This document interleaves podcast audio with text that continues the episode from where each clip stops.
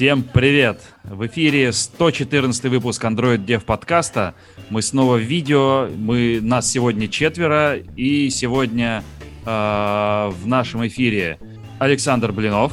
Всем привет, ребят. Михаил Емельянов. Всем привет. И к нам подключился сегодня Кирилл Розов. Всем привет, ребят. Ну и я, Антон Дудаков, сегодня попробую быть тамадой. Веселить вас и переключать с одной новости на другую. И начать... Э, начнем мы сегодня с такой веселой штуки, как Google I.O. То есть Google I.O.-то нету, но зато, зато Google сказал, что Keynote-то будет. Ну, то есть, опять же, не совсем Keynote, не в том формате, в каком вы привыкли. Это не будет не, э, не Shoreline амфитеатр в, возле штаб-квартиры Гугла, а это будет прям с ваших домашних компов. Будем все смотреть э, бета, э, Android 11 бета launch show. То есть будем подключаться, будем смотреть. И Кирилл нам пообещал организовать что-то интересное в связи с этим. Давай, Кирилл, за анонс.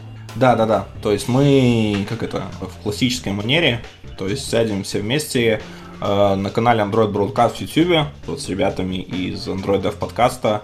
Мы устроим live, live -трансляцию, покомментируем все это, немножко вначале погадаем, ну и потом, конечно же, в конце обсудим, что мы дождались, что не дождались, э, может что-то узнаем нового, что-то интересное, потому что всегда, в принципе, по традиции на бету, на вот то, что после, на Google I/O всегда был вот сначала основной Keynote по всем технологиям, потом был вот Android Keynote, и всегда там они что-то припасали. Вот, думаю, они в этом году тоже много чего припасли, будет что интересного, похоливарим. Ну, то есть ты думаешь, будет все-таки какие-то две трансляции? А, а, ну, в смысле две трансляции? Ну, в смысле будет э, какой-то там основной кейноут и еще андроидный Не-не-не, это вот как на Google I.O. То есть это будет вот то, что будет Beta Launch Show, это фактически можно считать Android Keynote с Google I.O. 2020, которого нет. И они там ну, еще, да. кстати, говорили, что потом будет несколько дней разных сессий, вот как на Google I.O. по Android сессии были, они вот будут рассказывать про Android 11. То есть нас, короче, ждет формат с Google I.O. перенесенный в такой немножко интересный способ. Посмотрим, кстати, как это будет. Потому что они такие сейчас, вот то, что я смотрел, home, homemade, вот эти вот developer э, news weekly, которые они делают Google, mm-hmm. интересные. Посмотрим, что получится из этого. Может, им Да, да, посмотрим, будет ли какая-нибудь у них студия, или они, или э, будут просто со своих домашних компов, вот как сейчас мы с вами вещать. Интересно, интересно. Ну, скорее интересно, всего, как... нет, они, они там на видео, если вы посмотрите, мы ссылочку сбросим, видео, они прям говорили, ну, рекламный ролик и ставили, что это все будет происходить да, не в офисе, не со студии, а с домашних э, мест э, сотрудников. То есть мы посмотрим, как а, гуглоиды живут. Да, у нас есть такая прекрасная возможность. Но, тем не менее, да, а, шоу будет посвящено а, Android 11 в основном, то есть там куча всяких фишек добавили, ну, они вот будут проходить. Но мы, в свою очередь, попробуем все это в прямой трансляции, да, Кирилл? А, да, да, да, да, конечно, да. Может еще пиксель, пиксель 4a. 4a точно сделать. Но пиксель 4 это же не про девелоперскую, а скорее про общую. Не, я думаю, что, либо... что пиксель, скорее всего, заанонсируют осенью только, не факт, что будет. Foldable. Но... Не, это основной, это который флагман. Это будет, скорее всего, осенью. Мелкие, мне кажется, типа более дешевые, они заанонсируют. Ролик, кстати, прикольный, такой ретро. Но я на самом деле жду сейчас, потому что по поводу пикселей пошли очень интересные лики, что Google активно готовит свой проц. Потому что Qualcomm охренели со Snapdragon 865, в плане потому что они заинтегрили в него 5G модем, а вместе с ним он стоит очень много.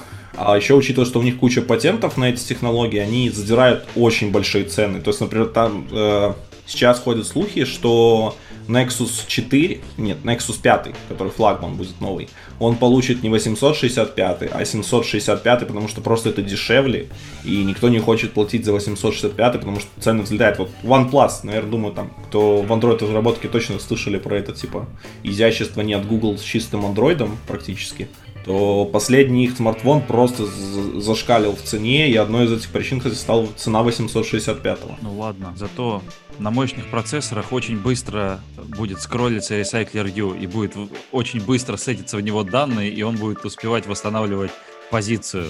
Это, к слову, о следующей новости. Да. Э, Флорина, по-моему... Флорина? Флорина написала. А, Флорина да. написала статью о том, что наконец-то наш любимый Recycle View Scroll ну, Recycle View, а, научился а, восстанавливать позицию непосредственно при переворотах и прочих. Вот не а, совсем. Не циклов. совсем. Кирилл меня будет сейчас да, поправлять, что не совсем. Но на самом деле, Кирилл, если ты посмотришь статью, там Флорина написала Way, а, в котором обычно до этого новости это происходило, и что-то там Way это расписано так, что, ребята, если вы не закэшили дата, а непосредственно передаваемого ну, в адаптер данные или числа view модели, то у вас scroll position не будет работать. Ну, либо вы какие-то там сложные комплексы, ну, там, сложные хаки надо делать в таком ключе. Там, короче, да, раньше была проблема, что у вас позиция пыталась восстановиться сразу, как происходил э, первая отрисовка. То есть ресайклеру. Если вы туда не успели засетать данные в адаптер, все, у вас грусть. Э, Вы как бы ничего у вас не восстановится, и все сбросит нуля. То есть, если у вас, например, синхронная какая-то загрузка или прочим, там банально даже из кэша вытянуть это не быстро, то вам будет грусть и печаль. А сейчас появился новый дополнительный режим, который в адаптере позволяет вот выбрать его. То есть вы можете сказать, что не пытайся восстановить позицию до того, пока не засетятся в адаптер данные. И вот как только засетились данные, тогда он будет пробовать восстановить позицию, и все будет хорошо и прикольно. Вот они такой добавили доп-контроль на Да, то есть заюзали паттерн стратегии, как вести себя в восстановлении позиции. Ну и там Да, несколько ну и плюс вариантов. дали возможность отложенного, отложенного восстановления. Назвали его политика. Да, но они назвали его политика, это любимое слово, кстати, сейчас распространенное Ну, в последних обновлениях Гугла. Это правда, это правда. И, кстати, если уж мы говорим про Recycler View и скролл, и скорость скролла, то лучше всего почувствовать, как, как классно работает скролл и, и как, как плавно вы можете на, на телефонах, у которых э, экран работает на высокой частоте, а как подстроить ваше приложение под частоту 90-120 Гц, написано в следующей статье, которую мы сейчас обсудим. Ну да, а, я ознакомился тоже с этой статьей. Эта статья на самом деле не про best практики, она несет чисто технический характер, чтобы ну, ознакомиться, как это все под капотом работает примерно. Суть в том, что а, сейчас не секрет, что девайсы поддерживают эту развертку 90 и 120 даже Гц, но не все приложения готовы к такой ну, статье обновления экрана, потому что это анимации могут а, по-другому себя вести, особенно это игр касается. Я и была статья одна от Гугла о том, что как это все устроено, о том, что есть э, некий, получается, там, девайс э, менеджер некоторый, да, дисплей менеджер, дисплей listener, которому можно вот теперь четко определить частоту развертки, ну, э, на, на девайсе, на котором устанавливается ваше приложение. Для чего это надо? Для того, чтобы, если что, нужно будет какие-то дополнительные хаки провести э, с FPS, а, с анимациями с вашими. То есть, чтобы, допустим, у вас анимации на 90 Гц не взлетали в космос, а не уходили в горизонт событий, то, возможно, вам придется такие хаки делать. То есть, достаточно удобный функционал, там достаточно такая подробная техническая статья, кому будет интересно, можете вот ознакомиться. У меня, на самом деле, было удивление, что на 60-герцовых экранах, которые, в принципе, сейчас э, практически во всех девайсах, даже на таких экранах не всегда приложения ведут себя ну, адекватно.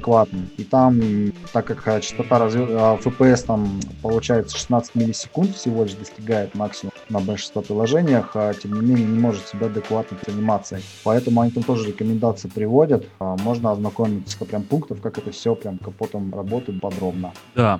А, Я, кстати, не нашел, где тут про анимации, а, и, но я нашел тут одну такую фразочку, что, конечно, там дефолт сейчас это шесть- 60 Гц, но вообще на это не стоит надеяться. И вообще эта частота, это переменная штука, это не постоянная, это не константа. Она может быть вообще разная. И что там, для фильмов э, иногда частота может быть 24 Гц. Даже на том же ютубчике большинство контента пи- 30 кадров.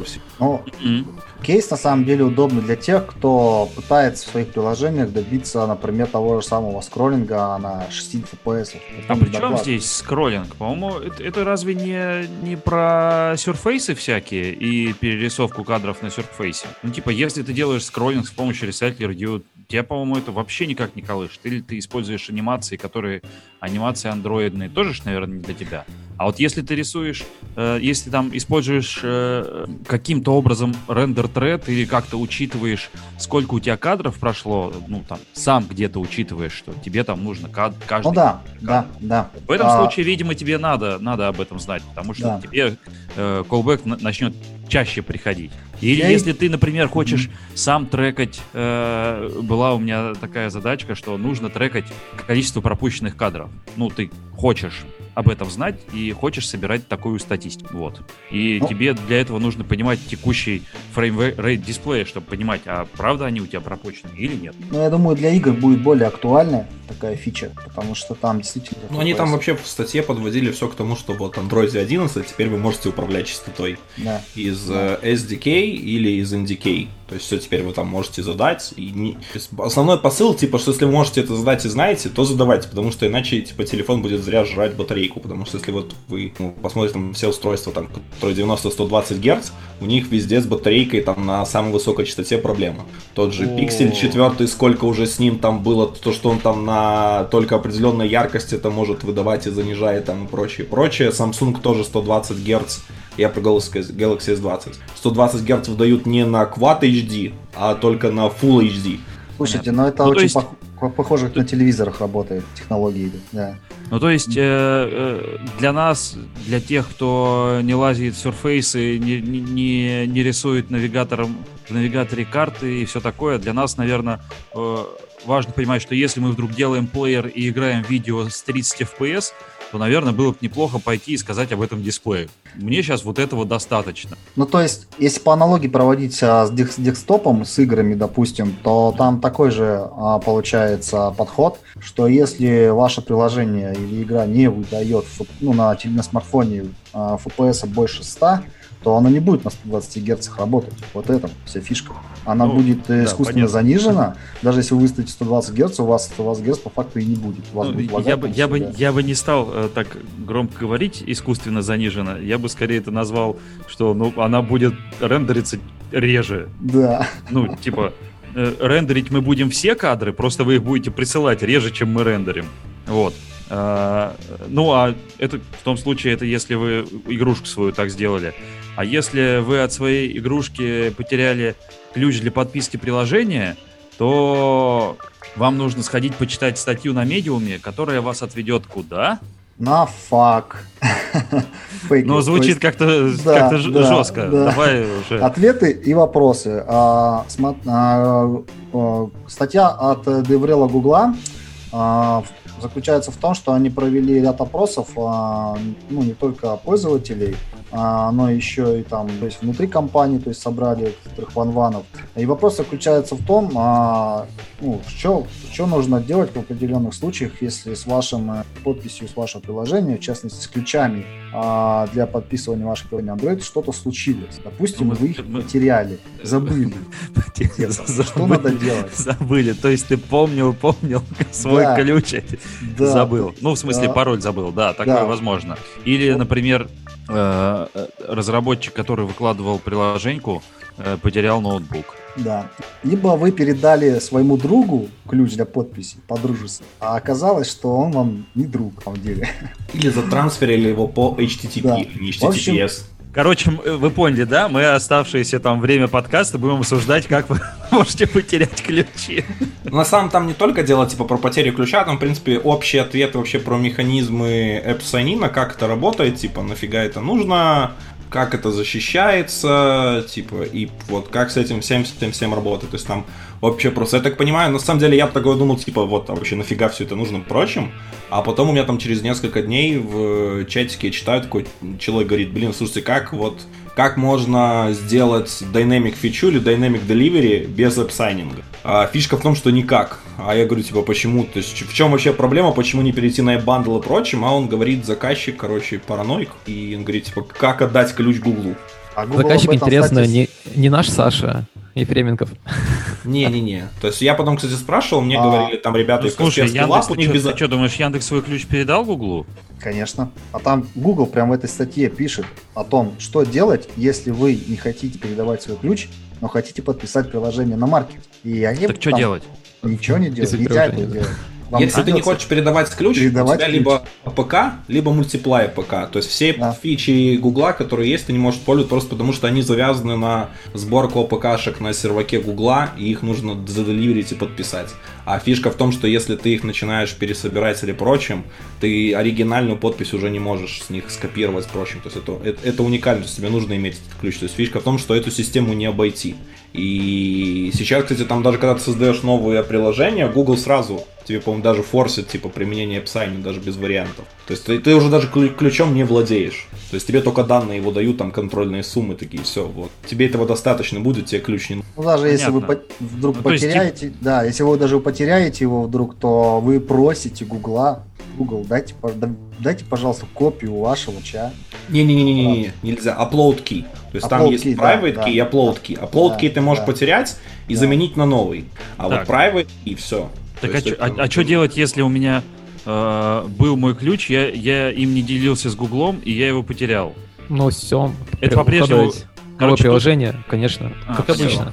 Как- как- Самый главный вопрос – нет, не О, получится. хорошо, это хорошо. Да. Ну, потому что я понимаю, как работает механизм package менеджера в андроиде, и он не меняется. Он проверяет подпись. Ты не можешь поставить поверх одного приложения, только данные потеряв. Вот. Кстати, самое станет интересное с подписями, когда истекет, вот это, знаете, то стандартный весь срок генерации сертификатов 25 лет. И на Google вот этот Android Summit, э, последний там был, э, ну, э, то, что диалог с разработчиками, там был спрашивают, типа, чуваки, а что будет, когда вот 25 лет пройдет, и сертификат протухнет, как, как, что? Такие, там еще лет 15, типа, до этого мы потом подумаем об этом, типа, не сейчас. Ну, Слушайте, а в этой же статье они описали, как можно обновить свой ключ. Вот если вы давным-давно создавали ключ, то он был а, с другим алгоритмом устаревшим, и там можно обновить. Что там такое было? Да, ну а, а это, наверное, не про срок. То, есть, там, срок нельзя расширить, даже если А, ты да. перегенеришь а, алгоритм. Да, да, то есть там фактически у тебя должна полный, а не максимум, вот этот upload key предоставит. Ну, то есть, а, ну, я так понял из этой статьи, что там есть различные варианты, тем не менее, вот э, можно просить, писать, они- потому что не все там кейсы они покрывают вот эта статья. В основном Слушайте, касается... а вот- это? А вот мы тут говорим, что параноики не загружают свои ключи. Блин, а в Apple как? В Apple, там же сам Apple тебе генерит и все. Ну у тебя нет варианта уже В сгенерировать. Apple это диктатура. Ты там не и принимаешь нормально. решения. Ну и как бы, ну и а что эти параноики не выкладывают свои приложения в Apple и даже не разрабатывают, потому что тебе даже Слушай, ну понимаешь, в чем разница? Вопрос, когда ты можешь повыпендриваться и типа такой, не, я вам не дам, а вопрос, когда тебе не дают выпендриваться, ты говоришь, ты- либо ты играешь по нашим условиям и выкладываешься, либо ты не играешь по нашим условиям и не выкладываешься вообще. То есть, а в андроиде банально ты А даже... потом мы еще подумаем, выкладывать вас или нет. Я не помню, да, там какая-то большая игра была или с Epic Store, э, PUBG или что-то там. Что-то- Ну, короче, вот такого формата эти вот новомодные стрелки. Я, я не настолько молод, чтобы в них играть. Э, Вот, и они, короче, отказались идти в Google Play и распространяли через там альтернативно, через сайт загрузку АПКшки и прочее, сказали, типа, Гуглу нафиг, типа, 30% типа прибыли, а у них там она приносит миллиард. Типа, вы, вы обалдели, типа, мы вам не дадим 30%. Для этого случая Huawei. Ну, Я, кстати, Ну, сегодня... мы, вот- мы не экономический подкаст, поэтому да. Кстати, на тему Huawei такой маленький офф-топ, типа я сегодня э, заходил там на сайт мобильного оператора, МТС белорусский, э, и у них прямо там, ну, новость такая в магазине, что у нас начал продаваться Huawei Honor 9X с Google сервисами, это прямо в заголовке. это так прикольно, что какой-то телефон могут продать, типа, благодаря тому, что в нем есть Google сервисы, и это является его одной из отличительных особенностей. То есть раньше были камеры, крутой процессор, теперь у Huawei это наличие Google сервисов. Ну, еще, видишь, еще, еще в каком-то промежуточном э, э, в какое-то промежуточное время еще были Яндекс сервисы. тут самое страшное, да, это там, нету там инстаграмчика и там фейсбука и так далее. Но инстаграмчика, наверное, нету, это, наверное, Они больше там нашли всего объедные пути. TikTok. дождемся вот этой эры Huawei. Вот мы в ХХ как раз поддержали а, их э, а, магазин, то есть их э, HMS-сервисы, там залили в маркет. В общем, пока что там не очень много установок, потому что, видимо, продажи вот э, с HMS, они еще не стартанули плотно. В общем, посмотрим через месяца два, через три, А, давайте все уже будет. быстрее обсуждать следующие новости, а то Стой, я сейчас стой, про подожди, Huawei Антон, начну всё, говорить. дай- дай и все, и, и не будет, не надо, пожалуйста, пожалуйста, не, давайте не Ладно. будем про Huawei. Ну, блин, это же экономика и политика, не надо. Они, кстати, перевыпустили свой флагман Huawei P30 прошлогодний, потому что он с Google сервисами. Давайте дальше. Нам еще про Nav- Navigator Давай. надо поговорить. Да. Что это вообще такое? Это чтобы на телефоны Huawei раскатывать что-то? Нет, ни в коем случае. А, Гуглоиды доделали, прикрутили а, Google Jetpack Navigation к Dynamic Feature Delivery, наверное. А, смысл ее в чем? Ну, я не думаю, не будем рассказывать про Dynamic Feature Delivery, я думаю, наши слушатели об этом ее уже знают. Но проблема была в том, что как на- навигироваться по тем модулям, которые у вас должны подгружаться через э, DFD технологию. То есть, ну вот приложение установили, да, вы навигируетесь по нему, но некоторые модули могут быть еще не загружены. А, и когда вы к этому экрану определенно переходите из этого модуля, его еще нет. Что делать в таких случаях? Раньше писали различные костыри на эту тему, а, включая даже рефлексию. Один из вариантов он Бен Вайс показывал на конференциях. Сейчас же Google прикрутил, докрутил Navigation джетпаковскую DFD. А, Каким способом? А, Из статьи показан пример, что появился некий Dynamic Navigation Host фрагмент. Раньше просто host фрагмент был ну, именно Navigation Host. Теперь есть dy- Dynamic Navigation Host фрагмент. И его вот а, в этих а, XML Google Jetpack Navigation вы вставляете. И таким образом у вас к DFD начинается прикручиваться навигация. Далее, когда через приложение вы будете навигироваться этим модулям, через специальный так называемый, а, как называется там, Progress Destination, да, точно, Progress Destination, у вас будет проверяться, загружена фича или нет. Если она будет загружена, то у вас адекватно должно приложение перейти на это. То есть фактически навигацию ну, прикрутили полноценно к DFD. Вот. Об этом-то и статья есть. Там есть примерчик, вы можете посмотреть, как это выглядит под капотом. Достаточно Вопрос. Да. Они слышали там про Compose, там и UI без XML, вот э, все эти темки. А, и вопрос, а, а будет поддерживаться все вот то же самое, только из кода? А, Или это мувитон? ну, Это, два- кстати, вот на опережение в 2.3.0, который в альфа еще навигатор, там они уже выкатили э, описание графа через Kotlin DSL. Ну, слава богу, все хорошо. Я думаю, они подготавливаются к Air Compose на самом деле, и большинство всех фич а, Jetpack, они будут готовы. Мы попозже в новостях немножко об этом даже затронем, когда будем говорить про Flow. Но давайте, наверное, двигаться дальше. А дальше Слушай, у а погоди, что? погоди, а тут Да. еще вот какая-то штука, что Давай. ты э, апшеринг добавили вот в А, этой же Они в в рассказывают вещь. про, ну смотрите, а DFD технология, ну Dynamic Feature позволяет, а, понятно, подгружать модули. Они там рассказывают статьи, как тестить. Но как тестить ее были предыдущие статьи об этом. То есть каким образом вы же ее не можете протестить через обычный а, Android Studio, допустим, потому что вам нужно элементы докачки модуля непосредственно проверить. Вот для этого как раз используют вот этот вот апшеринг. То есть вы с этим а, а, свое приложение с DFD модулями а, загру- загружаете в internal а, шаринг а, на story, то есть закрытый, и делитесь этой ссылкой с тестерами. Тестеры QA берут ссылку, и по этой ссылке устанавливается приложение. И дальше они тестят, начинают то есть, смотреть а, с подгрузкой. Фактически, я так предполагаю, это ручное тестирование, как внутренняя бета, но через нее удобно вот именно проверить фичу. До этого такой возможности не было, буквально два года назад, как я помню, полтора. Почему? Internal это Нет, я имею в виду проверки вот а, работают тестирование DFD в таком режиме, когда она появилась, да, они еще не успели ее.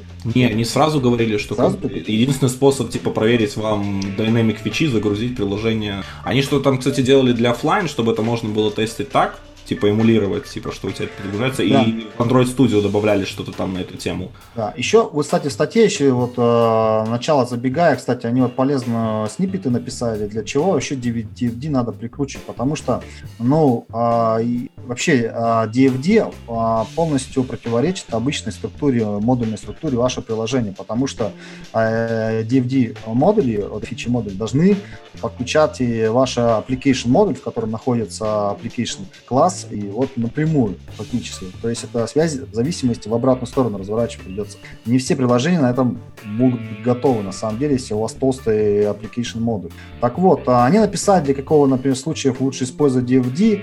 Это если у вас, допустим, есть какие-то тяжеловесные библиотеки, в первую очередь, и с опциональным функционалом по приложению, в первую очередь DFD именно для этой библиотеки. Смысл в чем? Они провели статистику, что среди всех приложений, игр, где-то 450 тысяч, по-моему, приложений, а, если она связана с app bundle ом. Если подключать технологию app bundle, то у вас получается 30% а, буста к, а, к активным пользователям, установкам. А если еще прикрутить DFD, то у вас порядком получается там 16% выигрыш по sizing у. А bundle у вас 16% дает а, выигрыш по sizing у приложения, то есть размер приложения. И DFD вам еще экономит на самом деле, если, допустим, вы двухгиговый, там, мегабайтный, либо пытаетесь затащить ваше приложение, то вы экономите себе space таким вот образом. И у вас индексация приложения гораздо будет эффективнее. Но это Короче, да, да, в статье и это описали, и примеры вставили, кучу примеров э, с dependency, с фрагментами. А, а еще какие у нас есть примеры? Так это примеры Data Access Auditing. Да. То есть это то, о чем мы говорили. Э, два да. выпуска мы это упоминали. А в этот раз э, мы можем сказать, что наконец выложили э, на GitHub в репозитории Android, как этим пользоваться. Напомню, что это библиотечка, которая помогает вам смотреть, к чему имеют, получают доступы каким-то каким данным вашим какие-то third библиотеки. Теперь у нас есть прям вот пример на GitHub с библиотекой, которая получает доступ, и примером, как этим пользоваться. По сути, там у вас там два колбека. Один синхронный, ну там async э, notifier и там notifier, ну что-то такое. Да, вот. там через о, APP Ops Manager работает. Мы в прошлых подкастах об этом говорили. И вот теперь есть реально пример. Мы просто в прошлых подкастах, новостях, если вы помните, мы гадали, как это будет работать, как это. Вот теперь можно конкретно посмотреть, как это будет работать. А, то есть достаточно клевая штука на самом деле, секьюрность наших данных. А, но я так понимаю, она доступна тоже только с Android. А... Интересно, вот кто ее интегрить будет? Я думаю, через пару лет, наверное, все потянутся. Не, я, я имею в виду, да, вот какого направления типа приложения? Банки. Будут банки? Ну, да. Где, я думаю, любые компании, у которых есть отдельный отдел а, внутренней ну, безопасности приложения, который проверяет непосредственно а, sensitive данные, насколько у вас защищены, не защищены. Вот у нас в ФТ такой отдел есть, ребята этим занимаются, иногда ревьюшат а, функционал, который мы добавляем. Мы специально ставим в жиры задачах, чтобы они этим занималась. И для них это будет, наверное, клевая фича, потому что она как минимум позволяет логировать все изменения, то есть какие-либо у вас пытаются залезть ваших данных. Но это все, но это, будет плохо. Но это все безопасность э, пользователей и безопасность пользовательских данных. А вот про безопасность программ и всякий там разделенный доступ к ресурсам у нас немножко написано в следующей статье. А именно синглтоны в Kotlin. В статье рассказывается, что это вообще такое синглтон в Kotlin, почему это синглтон, показываются примеры, э, как написать, что это всего лишь объект. Объект, вот вам и синглтон. Хотя с этим тоже можно поспорить. Да, синглтоны наша боль, наверное. Да, да. А, я думаю, у всех есть э, присутствующих э, опыт синглтона. Я помню, одни из первых приложений по Android, как писал еще, по-моему, в 2010 году, там, оно было жутко багнутое с тем, что я в синглтон синхронный а, сделал обработку получения данных от сервака. А, ну, не настолько был опытный в тот момент. И я на продукте получил просто постоянные баги, краши в приложении. Тем не менее, Kotlin с синглтоном дружит в нативном виде из коробки. И статья, на самом деле, она, наверное, для начинающих э, котлинистов, потому что, в принципе, об этом, мне кажется, любой, ну, кто опытный. Для начинающих программистов, я бы сказал. Ну да, они, они знают, что есть в Kotlin три вида так называемых синглтонов, только они различаются скопами. Есть глобальный, и эти три синглтона все работают через а, директиву а, keyword object. И они различаются по скопам. Вот если вы хотите запомнить, как это работает, у вас для примера просто надо запомнить, что они различаются скопами, тремя скопами. Первый скоп на все приложение, это если вы класс создадите object, и он будет у вас в рамках всего приложения. Второй скоп у вас в рамках компаньона, наших любимых, помните, да? Мгм. И третий скоп это локальный в рам- в рамках скопа анонимных классов. Это object, то есть обычно анонимный класс. То есть такие получается. И об этом как раз вот статья и рассказывает. И объекты на самом деле в Kotlin под капотом они все засинхрон- засинхронизированы, то есть там же код а, генерится. Вот. Поэтому не надо дополнительно там на а, синхронайз мониторы сувать. Ну, типа да, но типа нет. Ну, блин, за счет чего они синхронизируют? За то, что это э, вызывается в статик поле, Да. которое... и Никакого всё. rocket science нет. Там обычный синхронайз по, по монитору. Смотря, что тебе нужно. Да. Смотря, что тебе нужно, потому что в Java ты тоже можешь сделать э, статик поле. Кстати, в Java, кстати, тоже есть а, из коробки такой же код генерирующийся синглтон. Это, я- если я припоминаю, через а, keyword и нам, по-моему, капсом, что ли, ошибаюсь, и нами вы можете тоже создать синглтон. У вас также будет порты. Короче, очень, очень новая, очень новая, очень актуальная статья. А, Где-то там, не знаю, лет пять, наверное, назад была. Давайте дальше. Очень кажется, очень кажется, что гуглеры пишут их, потому что у них есть KPI, и им нужно вот закрыть. Типа, я написал тоже статью. такое ощущение. Ну, слушайте, что? мы уже, мы уже несколько, несколько подкастов по- А может быть, делаем обзоры статей гуглеров. может быть, кстати, кто-то пытается наработать на Viso O1. Чтоб Да не, ну слушай, приложить. это, это прям, прям эти пишут. И вот еще одна статья от чувака, который at Google Play, написана у него, и статья про, э, про то, как понять пользовательское поведение. Статья называется «Если вы хотите понять пользователя, станьте пользователем». В общем, суть... Все, все, идем дальше. да.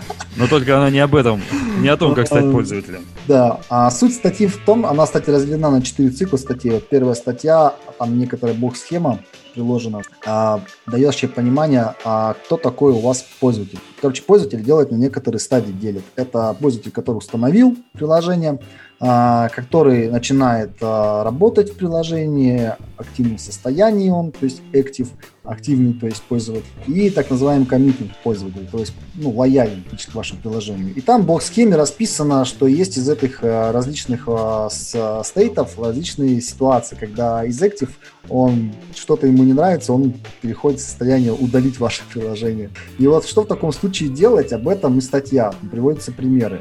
Допустим, если ваш э, пользователь все-таки удалил ваше приложение, это не повод э, расстраиваться, это повод поменять, допустим, политику. И, Это, допустим, это- это- это наверняка повод э, подумать, а на каком девайсе работал пользователь. ну да, да. Может, это- может быть, это был foldable девайс какой-нибудь? Но они, в этой статье, там фишка в том, что они рекомендуют делать анбординг в приложениях всегда, есть промежуточное состояние между установочным стейтом пользователя и Active. И если приложение вдруг не понравилось пользователю, он удалил, и вы поменяли рекламную политику, рекламу приложения, пытаетесь снова вовлечь его, то стоит позаботиться о реанбординге, переделать анбординг именно для этих пользователей. И вот именно об этом цикл статьи. На самом деле статья мне показалась интересной.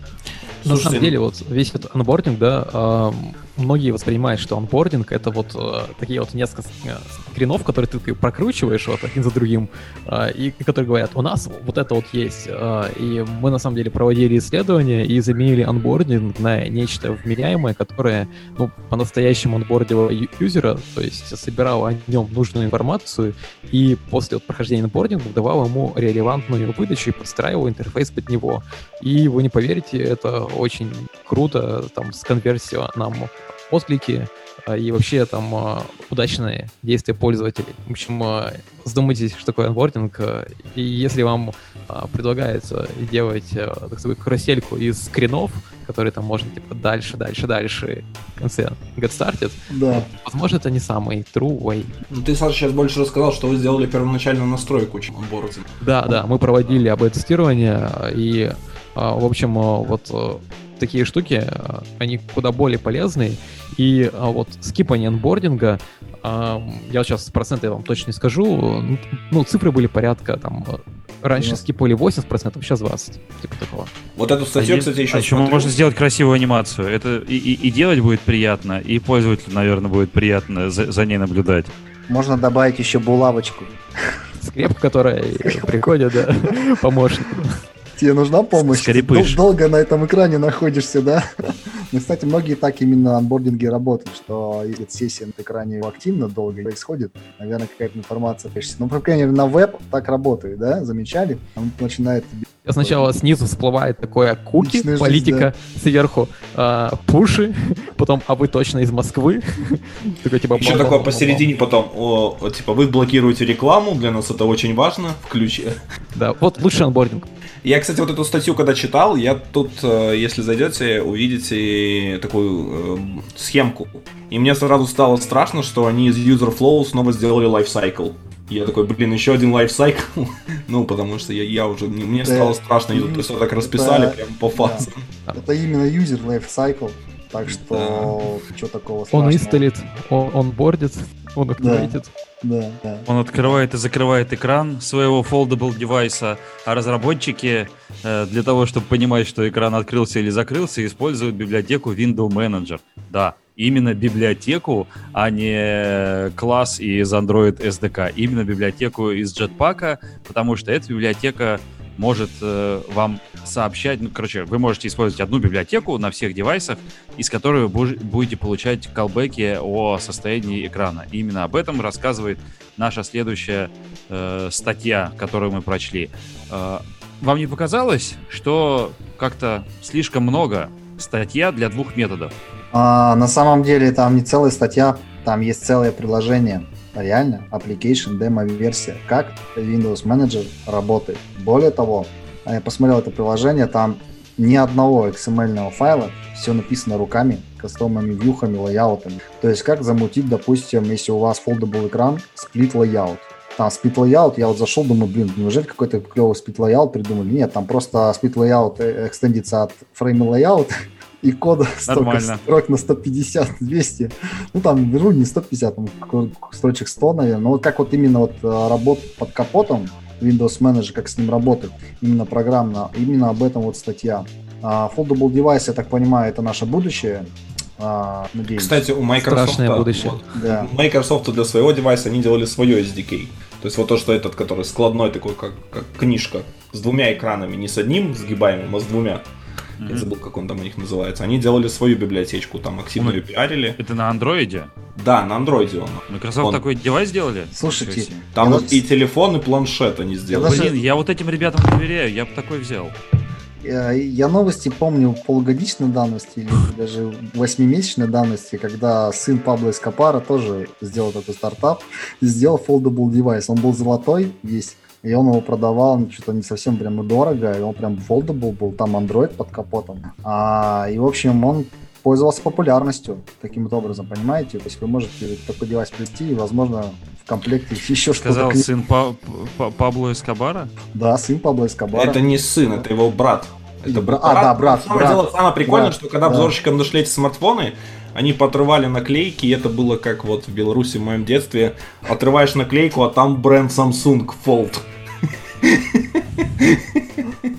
Ну, в общем, тем не менее, Windows Manager, он работает. А, если мы раньше в выпусках рассказывали, что он в альфа-версии там был, то есть бета-версии, то сейчас идеально можно его потрогать. А, а разве он не в альфа-версии? По-моему, он в альфа-версии. Альфа-версии. Ну, альфа, альфа 0.1. А демо-приложение полностью написанное, то есть руками. Вы, вы, выдрать бы твои слова из контекста. Windows Manager наконец работает. Windows, Windows Manager, да. Windows Manager. Windows, да. Это системный сервис, если что. А ну, что да. еще работает, и причем работает уже давно, а теперь оказывается и, и лучше другого, это YouTube Music, на который теперь э, всем советуют перейти с Google Play Music. Вот и все. Это, это, это вся новость. Ну нет, вся, не вся, вся новость. Подожди, это боль. Ладно, ну это боль. Вот Давайте. подожди, стой, слушай, Миша, ты просто недоволен. Вот чтобы вы понимали, в Беларуси YouTube Premium и YouTube Music нету. То есть фактически для Беларуси Google Play Music закрывают и ничего не дают в альтернативу. Я пользовался YouTube музыком. А, да, клевое приложение с точки зрения UI UX, а, но мне от а, хочется слушать музыку, мне не надо видосы, я не хочу слушать, потому что батарея у меня жралась из видосов. Какие-то там офлайн режим стоит. Нет. Нет там видосов, ну в смысле. Но они по умолчанию тебя прикру- прикручивают. Более того, я не знаю, там есть статья, конечно, как это сделать, но я не знаю, как у меня вот плейлист мой любимый из 300 песен, а, переместить, а, ну, вот YouTube Music. Они тебе тул, они тул дадут. Ну вот, что-то мне подсказывает, что этот тул будет работать не так. Да ладно, нам как разработчикам же плевать. Ну да. Тем не менее, как, как пользователям, наверное, наверное, нет, а как разработчикам, наверное, все-таки нам, нам, нам все равно. Нам скорее э, важнее про кривую моделяризацию. А, ну да, если вы так вот лихо перешли к следующей статье. Цензура. Да, на самом деле, а, кривая модуляризация. А, появилась новая статья от некоторого от Джозефа Раска. А, о чем она?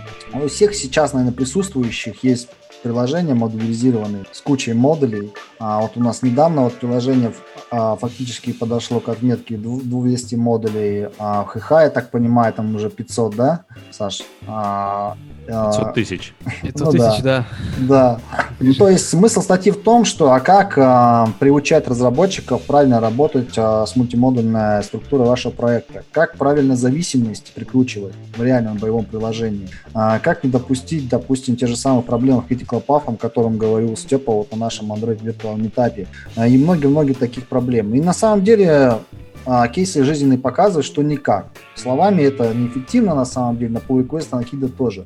Поэтому ребята сделали специальный плагин, называется Gradle Assert, а, модуль Assert, по-моему, да, называется, а, который позволяет с помощью определенных характеристик выстроить а, какие у вас зависимости допустимы между модулями, какая а, уровень вложенности дерева, даже плейсхолдеры к неймингу прилагаются. И это сердце, ну, то есть он отрубает у вас на уровне сборки, если что-то произойдет не так. Клевая штука на самом деле, мы хотим у себя его попробовать. Да, на самом деле за критическим путем путем, правильно же сказал, для модулей нужно следить. Вот прям не далее, чем сегодня, мой коллега Костя а, прикрутил плагин Tele и от. Я, наверное, на него потом ссылочку прикреплю к подкасту.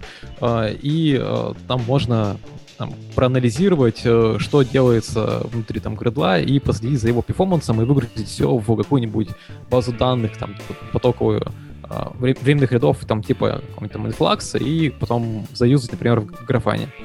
И, э, собственно, чему это все, э, он заодно подумал, вдохновился тем самым видосом от Степы, где он искал критический путь по билду, и сам реализовал алгоритм Декстра, а, и посмотрел, какой у нас будет критический путь. В общем, ребят, вот просто полный трэш. У нас там получилось, что э, идут там в перемешку там типа core модули, фичи модули, короче, он вот так вот идет. И э, там до 8 модулей оказалось, э, ну... Вложенность, да? Там дотягивает там, то есть что-то под 12 штук. Ой. А, в общем, э, и думаю, Костик, мы тебя замотивировали, чтобы ты сделал pull request в TLIOT библиотеку, и чтобы все могли запустить э, у себя и посмотреть, э, ну, да. насколько и статью написать вы оверинженерили. Нет, статью нужно писать там э, про актуальные вещи, там э, типа как объекты в Kotlin. О чем вообще говорим? А как, ну, да. как, Все как новое, штука, хорошо забытое старое. Как эта штука себя ведет? Она прям падает, да, при сборке? А, вот То есть как... не, не, не так, что там в рантайме что-нибудь показать? Которая, про которую Миша сейчас говорил. Да-да-да-да-да. А слушай, мы не прикрутили, но это прям, знаешь, вот мы такие посмотрели то, что у нас а, там а, критический путь слишком длинный, и тут такой, я открыл почитать новости, такой бах, о, это оно.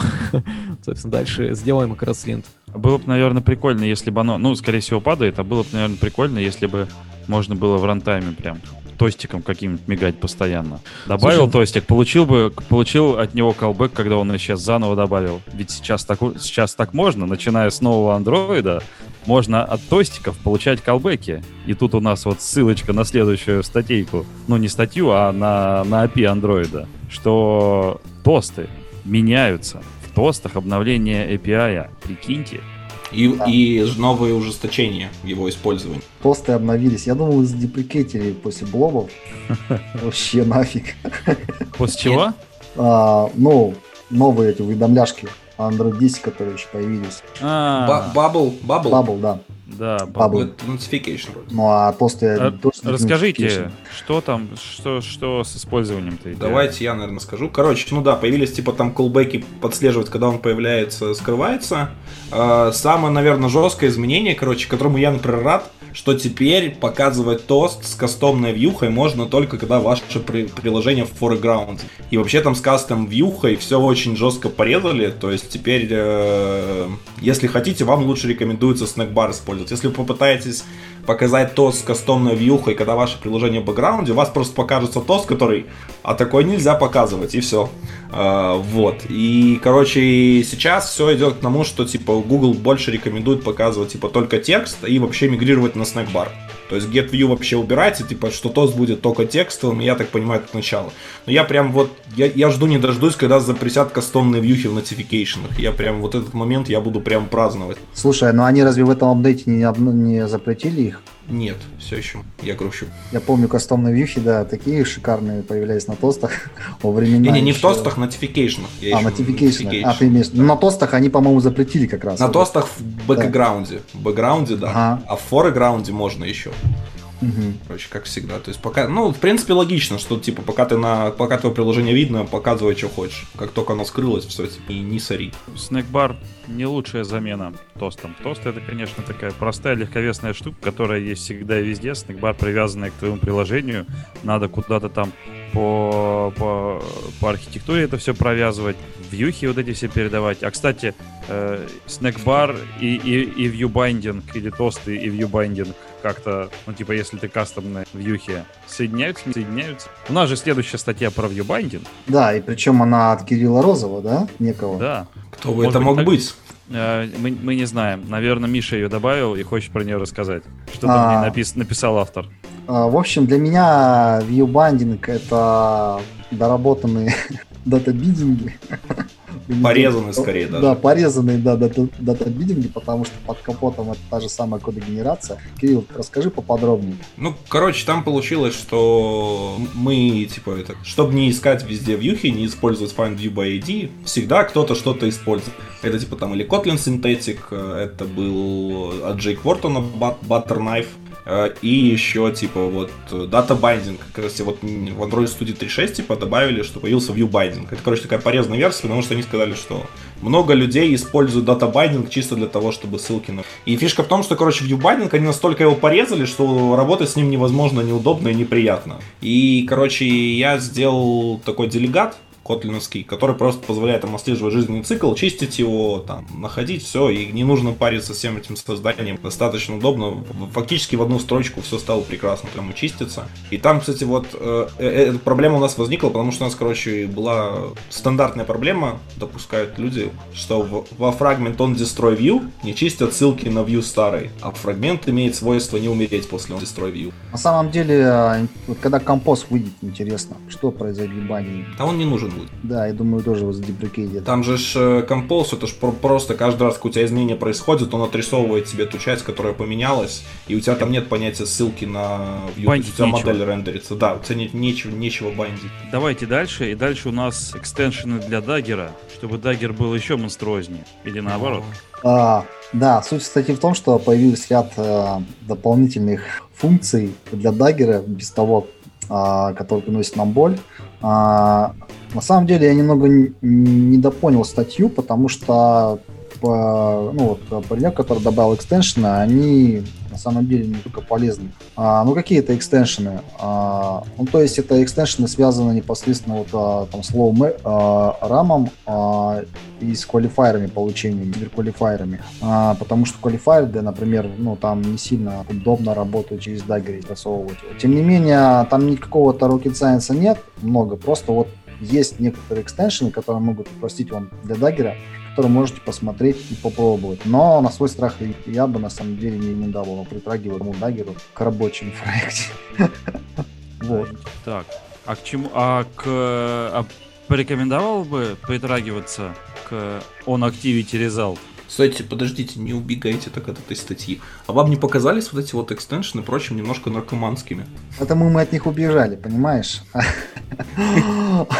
Просто я когда почитал эту статью, то есть такой, о господи, типа, экстеншн функции так мучают вдоль и поперек, а еще сюда в Dagger графе их там прочим сводить с несу. Э, Я думаю, что если мы начнем дискутировать про экстеншн функции с публичным а, функциям, непосредственно публичным а, непосредственно с классом, публичные функции от экстеншена, то это займет еще один выпуск, потому что, ну, все вы знаете, что происходит, когда в каком-нибудь классу string какой-нибудь очередной разработчик прикручивает мега полезную функцию по конвертации чего-то там, и вы потом через этот тип неприятно удивляетесь, насколько у вас огромное количество этих. И что онлайн, они вообще делают. Онлайн классно. Сразу да. же приходит э, Вова Тагаков и пишет да, э, да. констомные лент-рулы, чтобы такие штуки не пролезали. В общем, это точно.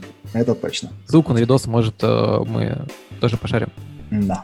А, но по поводу чего бы я еще посоветовал? Конечно же, попробовать новый функционал по Activity Result. Точнее, Activity Fragment Result API, о котором мы говорили в прошлых новостях. А многие из вас знают, наверное, что on Activity Result наши любимые фрагменты, они задеприкетили, Google начинает деприкетить, по-моему, уже задеприкетили. А, и вместо этого предложили целый API. А, про это API мы уже разговаривали в предыдущих, по-моему, выпусках. А, по-моему, это был 112 выпуск. Но суть в том, что API этот более динамический, то есть это не какая-то статичная функция, вам фактически придется оперировать с объектами, вставлять, и объекты также будут передаваться в виде, как говорят, так, стрима, ну, то есть событий, когда у вас что-то происходит, а когда вам надо вернуть результат в случае фрагмента или activity.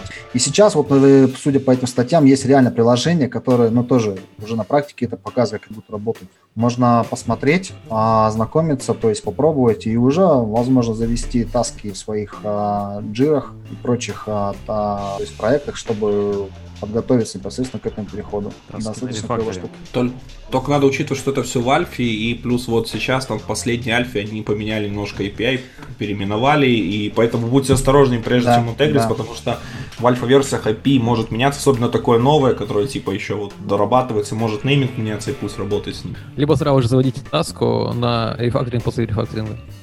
Continuous support. До, до, до, до stable версии. Окей.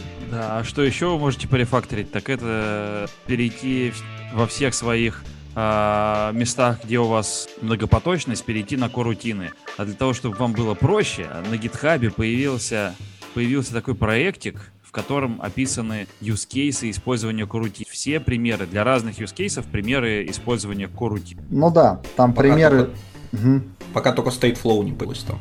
Да, то есть примеры для всех случаев жизни. От использования work менеджера и всякого диспатчера, perform анализа до обычных сетевых запросов. А, там работа с румом и различные по ситуации. Фактически полностью работу карутинов раскрывается на GitHub в различных фронтах, как операции вот canceling, например, тоже выполняется. Недавно тоже они говорили. И вот а, паренек в своей статье вот и описал о том, как это все работает. Большая работа, я вам скажу, не знаю, насколько она будет полезной, но это хороший способ посмотреть такие вот это куча изолированных примеров, типа посмотреть, как это может работать, понять, типа вообще, как карутина вот это видится, то есть такое можно быть такой для демо, для прочим. В принципе, неплохо, много хороших кейсов разобрано, вот, там, exception handling я тоже смотрел, то есть, конечно, не совсем согласен. Но, в принципе, довольно хорошая работа проделана, потому чтобы людям показать. Ну, то есть, мы переехали, отрефакторили. Что еще можно отрефакторить? Темы. И как это сделать, описано уже в следующей статье. А,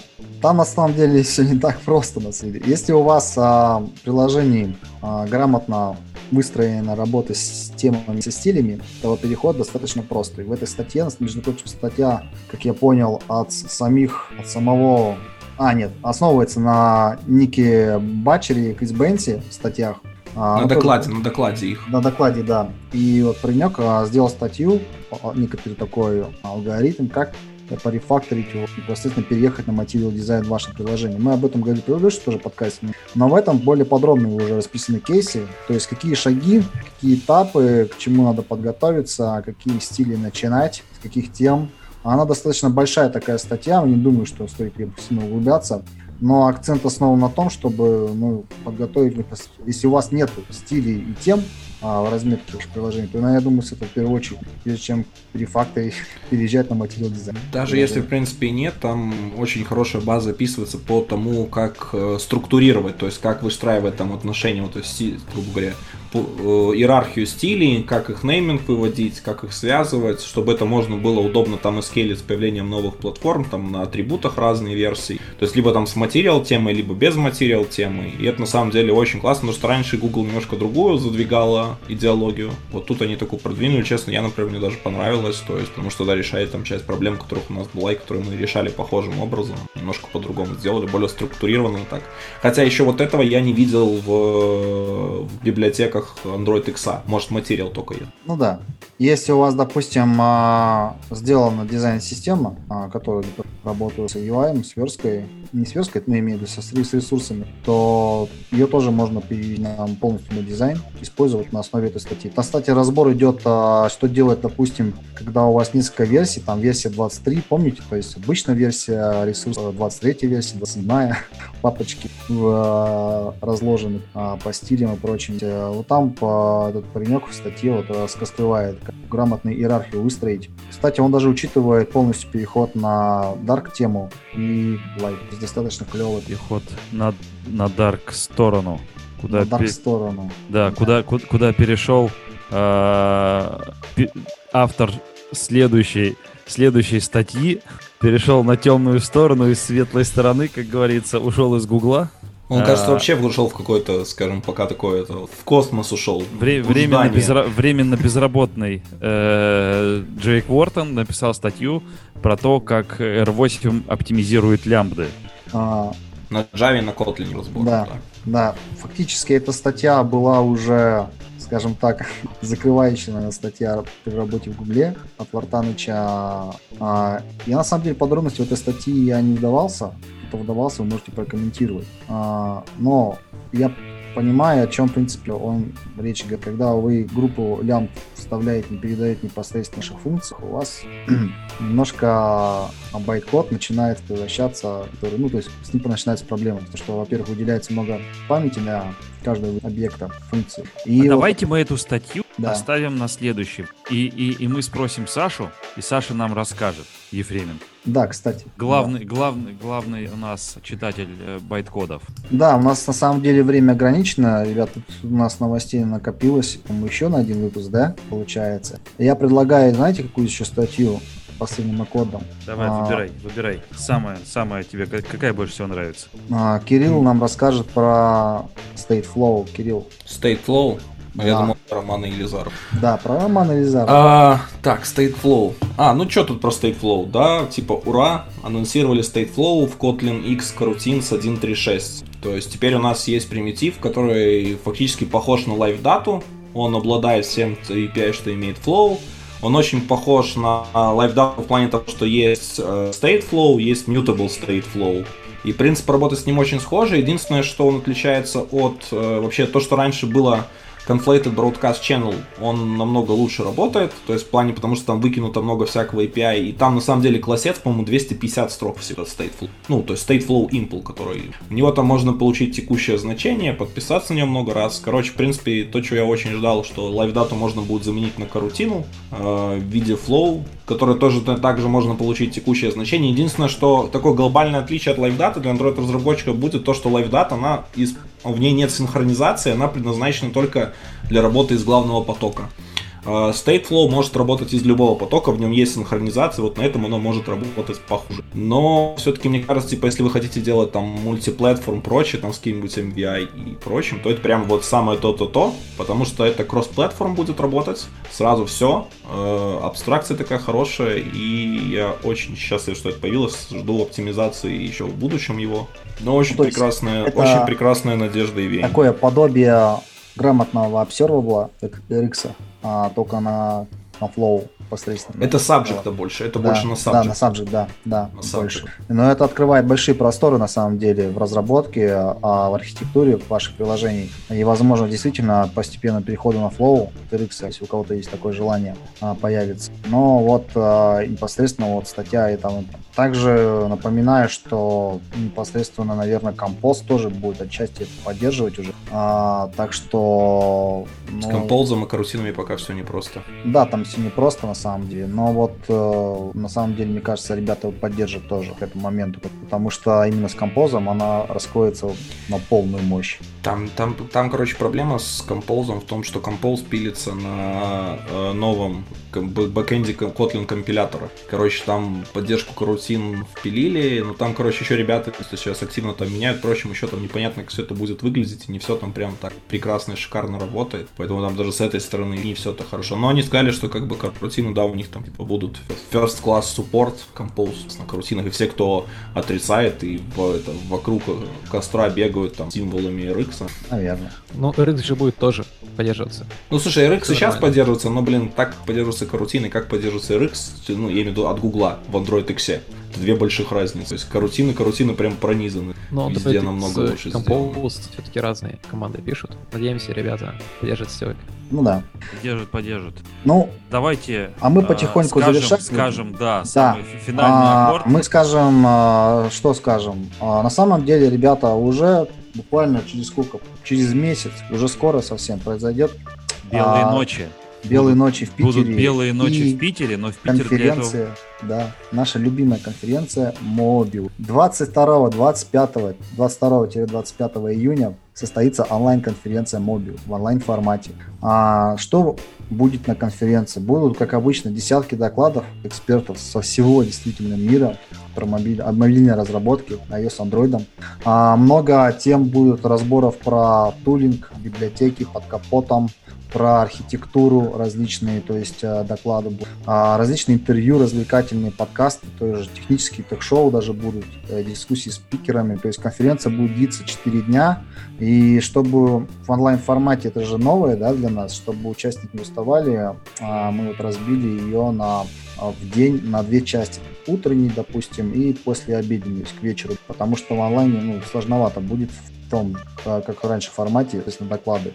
Также каждый день вот будет проходить несколько параллельных а, треках, а, между которыми можно переключаться, и доклады перематывать и ставить на паузу. То есть там различные розы- розыгрыши с призами от партнеров конференции, ну и обсуждение доклада с коллегами единомышленниками. Вот среди спикеров а, то есть известных могу сказать, что будет это Эш Фарроу, а, Фарроу, а, автор книги First Swift PP, Ася Свериденко, вот а, руководитель по разработке iOS почты в Яндексе, Денис Неклюдов, представлять его смысла, все А его кто это? знают. Ну да, известный паренек. Схавребов Костя, разработчик в команде Kotlin мультиплатформ. И также ребята из Гугла, Матвей Мальков, Андрей Куликов и Настя Соболева, они расскажут вам все про компост с первых. А, Мы приложим также, да, мы также приложим ссылочку на промокод со скидкой на билеты, на, который будет действовать до самой конференции. Так что поспешите. И, ну и также дополнение я могу сказать, что а, Job.ru а, совместно с программой Mobius спустили новый формат а, небольших утренних метапов под названием Hello World. А, он будет проходить фактически каждую неделю. Мы вот на этой неделе прошли, мы ссылочку сбросим на него, а, в котором был Костя Схавребов, а, рассказывал про работу Брэнси, про платформу. И вот а, 21 мая будет Владислав Фица рассказывать тоже. Там такой, то есть лайтово совсем в режиме интервью, вопросов про жизнь, про работу, какие инсайды, про проект, ну и про доклад. В таком режиме этапа проходит. И 28 мая будет Настя Соболь и Андрей Куликов из Гугла, на который нам тоже много чего интересного будет. Так что следите за новостями, Hello World, метапы, ну и конференция Mobius. Все мы ждем, и вас тоже ждем. А на этом все. И мы, Android Dev Podcast 114 выпуск прощается с вами.